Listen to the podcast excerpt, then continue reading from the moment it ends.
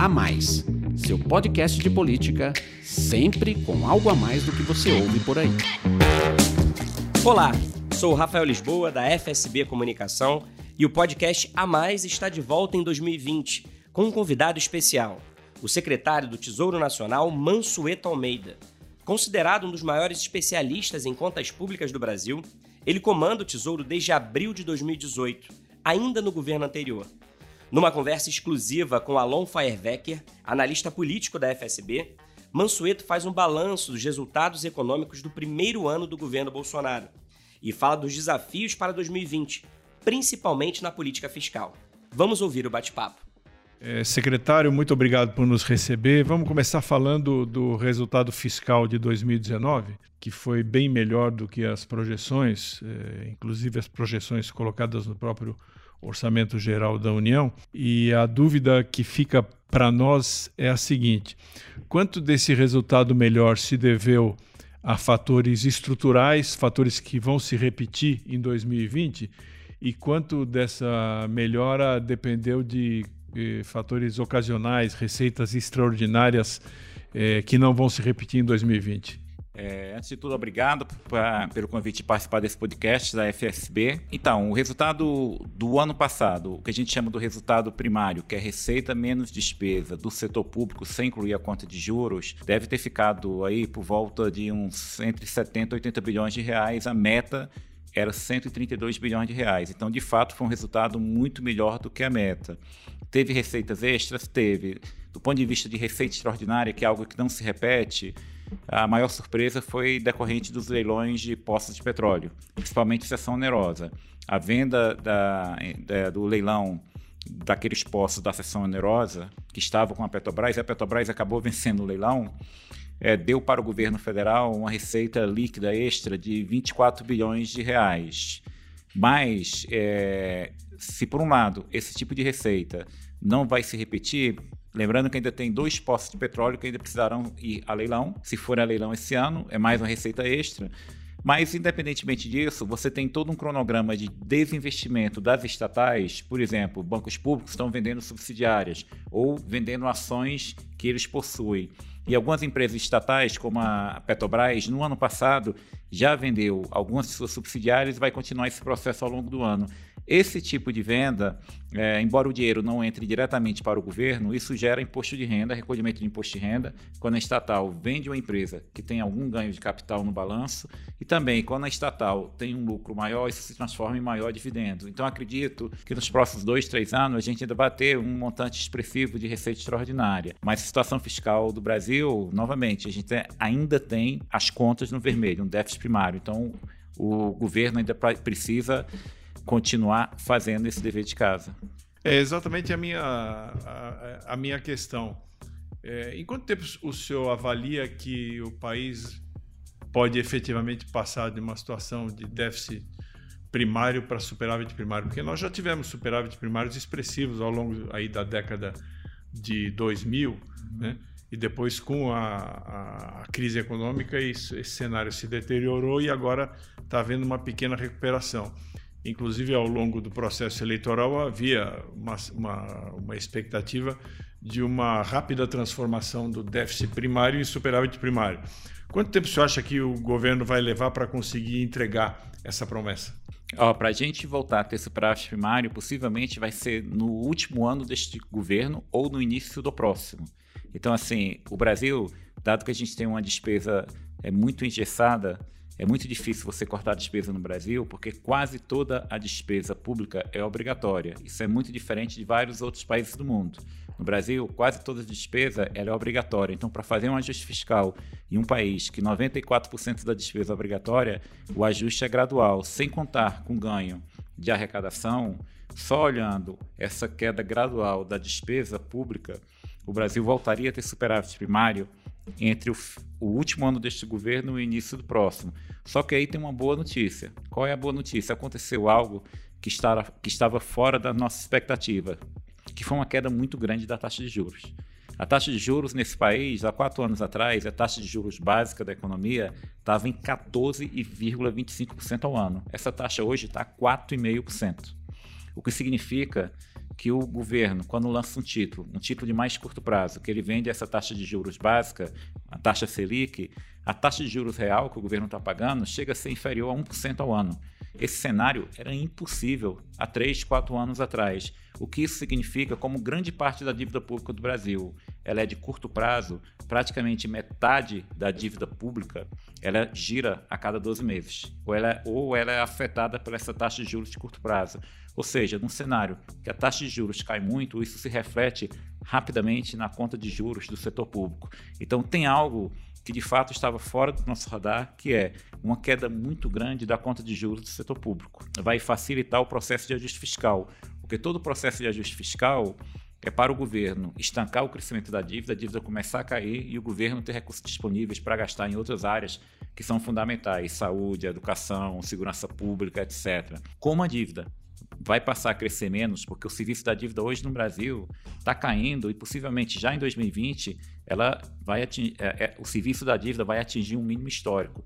Significa também que o esforço fiscal que nós teremos que fazer ao longo dos próximos anos será menor do que a gente esperava há dois, três anos atrás. O Brasil, se lá atrás o Brasil precisava ter um superávit primário de mais de 3% do PIB para colocar a dívida bruta e líquida numa trajetória de queda, hoje um superávit primário abaixo de 2% do PIB, por volta de 1,5% ou até menos, já coloca a dívida pública numa clara trajetória de queda. Então a notícia boa é que nós ainda precisamos fazer o ajuste fiscal, mas o tamanho do ajuste fiscal diminuiu. Será menor do que nós esperávamos há um, dois, três anos atrás. Ainda sobre esse tema, é possível, na sua opinião, que se atinja esse objetivo sem a criação de novos impostos ou sem aumentar a receita proveniente de impostos já existentes? É possível sim. É, o, o, isso é importante porque o Brasil ele tem uma carga tributária muito alta. Carga tributária, é, se ela é alta ou baixa, é uma decisão da sociedade, é um debate político. Não tem carga tributária normal. Isso é uma decisão da sociedade que decide também quanto quer gastar.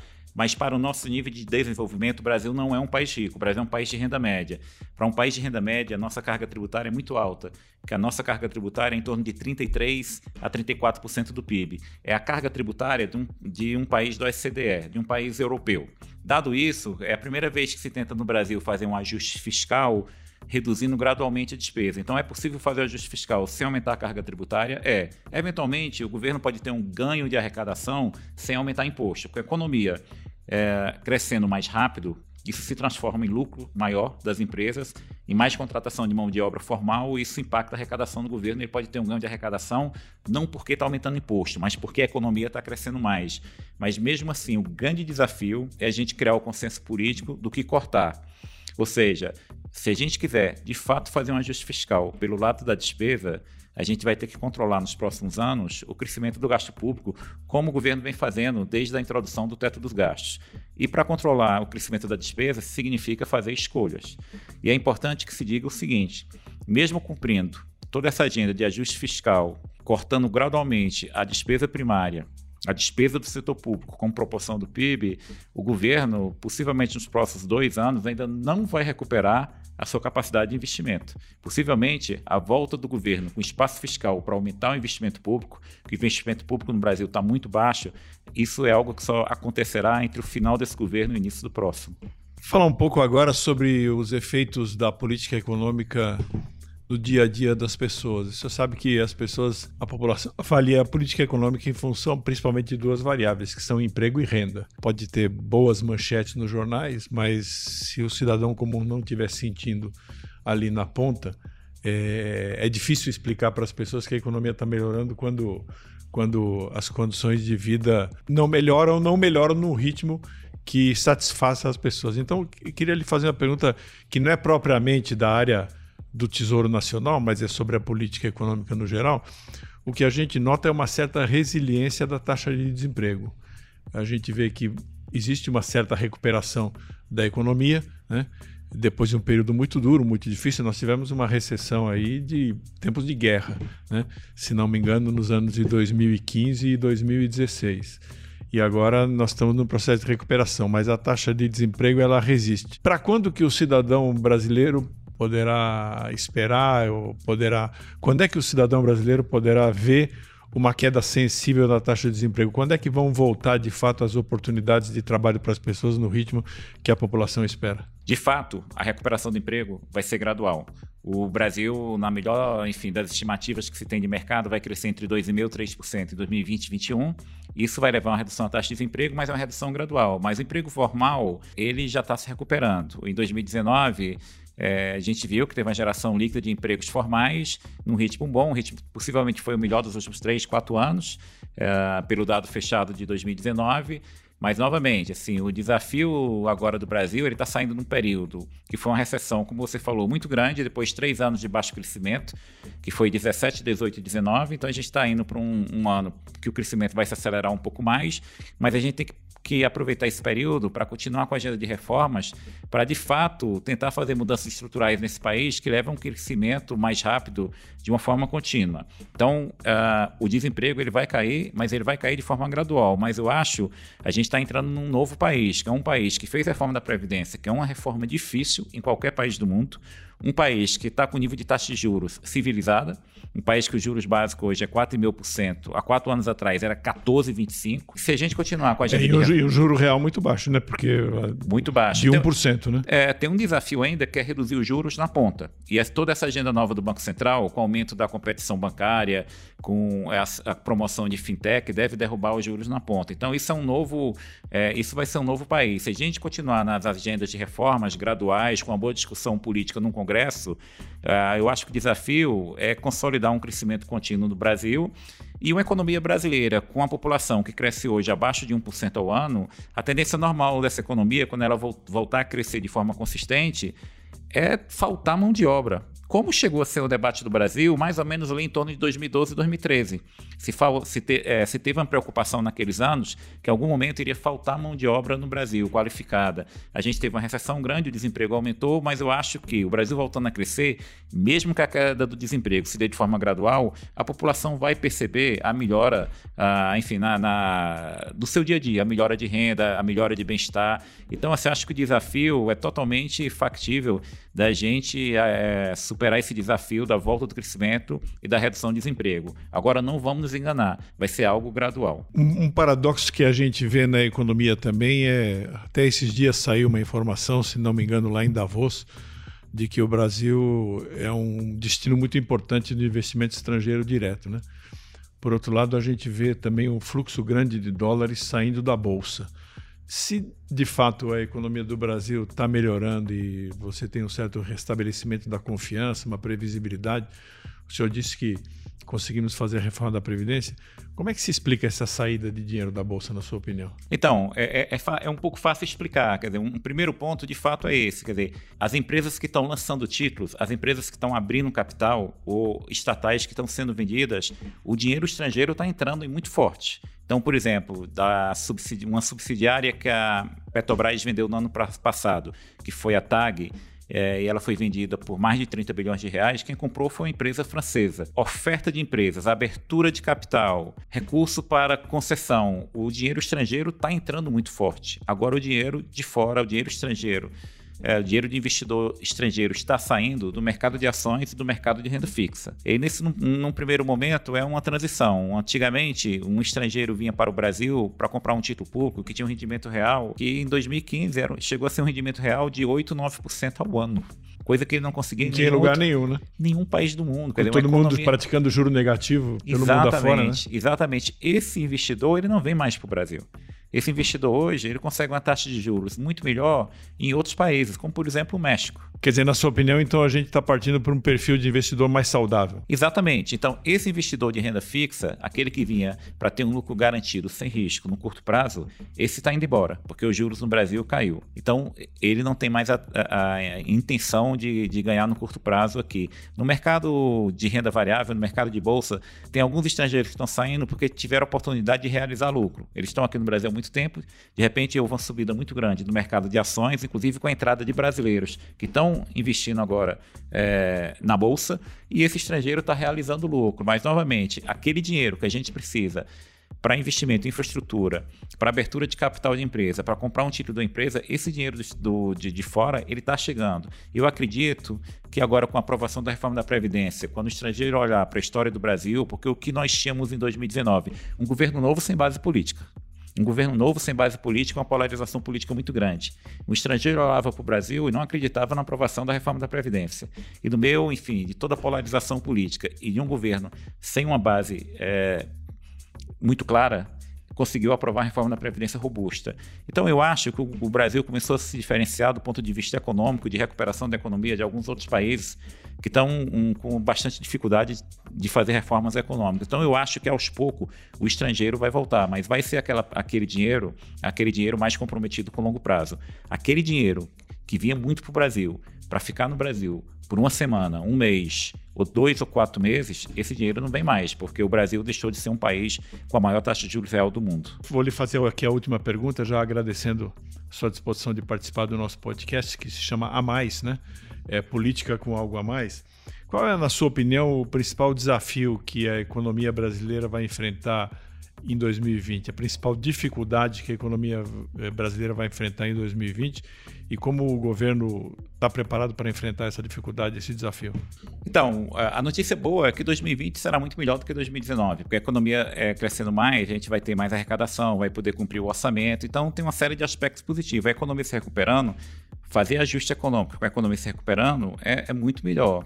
Por outro lado, a gente está falando de um país que tem carga tributária alta, com investimento público é muito baixo, um país que é extremamente desigual e um país que a gente tem carência de oferta de serviço público em áreas que são essenciais para o bem-estar do cidadão, como saúde, educação, segurança pública. Então, assim, o, o, Brasil, apesar da melhora que a gente vai perceber de forma cada vez mais clara em 2020, a gente tem uma agenda longa, extensa de reformas e de mexer na, no, na composição do gasto público para justamente conseguir, via gasto público, entregar o que a população espera do seu país. Então, um país que gasta a despesa sem juros do governo federal em 2020 será perto de 1 trilhão e 500 bilhões de reais.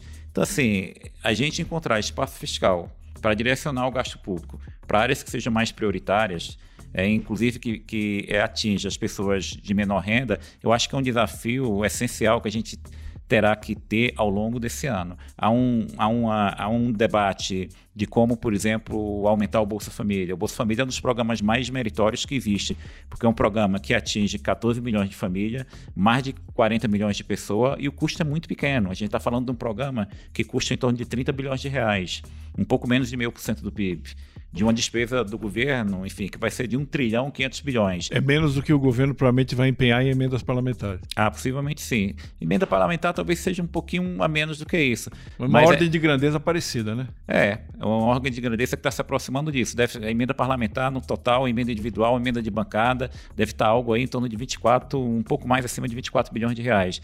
Então, assim, é, é, são desafios grandes que nós teremos nesse ano, os desafios que a economia brasileira ah, precisa superar, de melhorar a qualidade da educação, de ser uma economia mais aberta para o resto do mundo, uma economia que tem que melhorar o incentivo à inovação, uma economia, enfim, é, que tem que recuperar a sua capacidade de investimento, que hoje a gente tem no Brasil um setor público que tributa muito, gasta muito, ainda está com as contas no vermelho e não tem capacidade de investimento.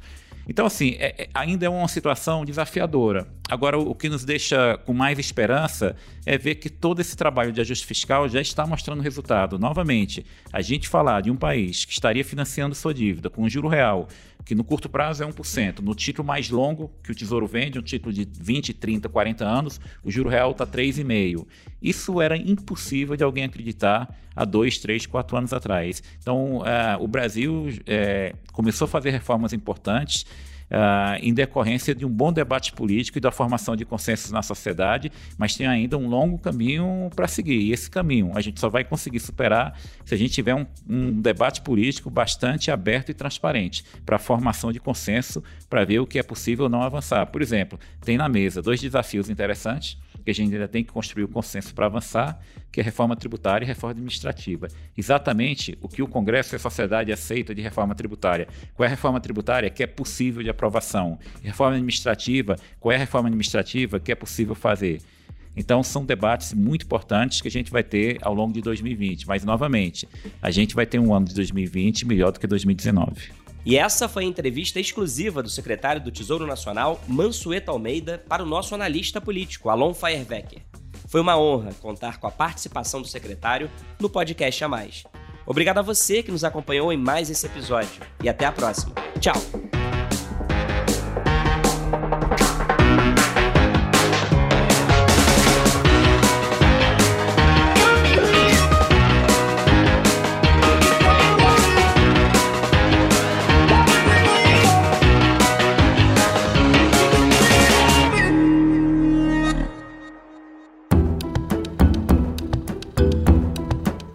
Edição Guilherme Baldi. Esse podcast é uma produção FSB Comunicação.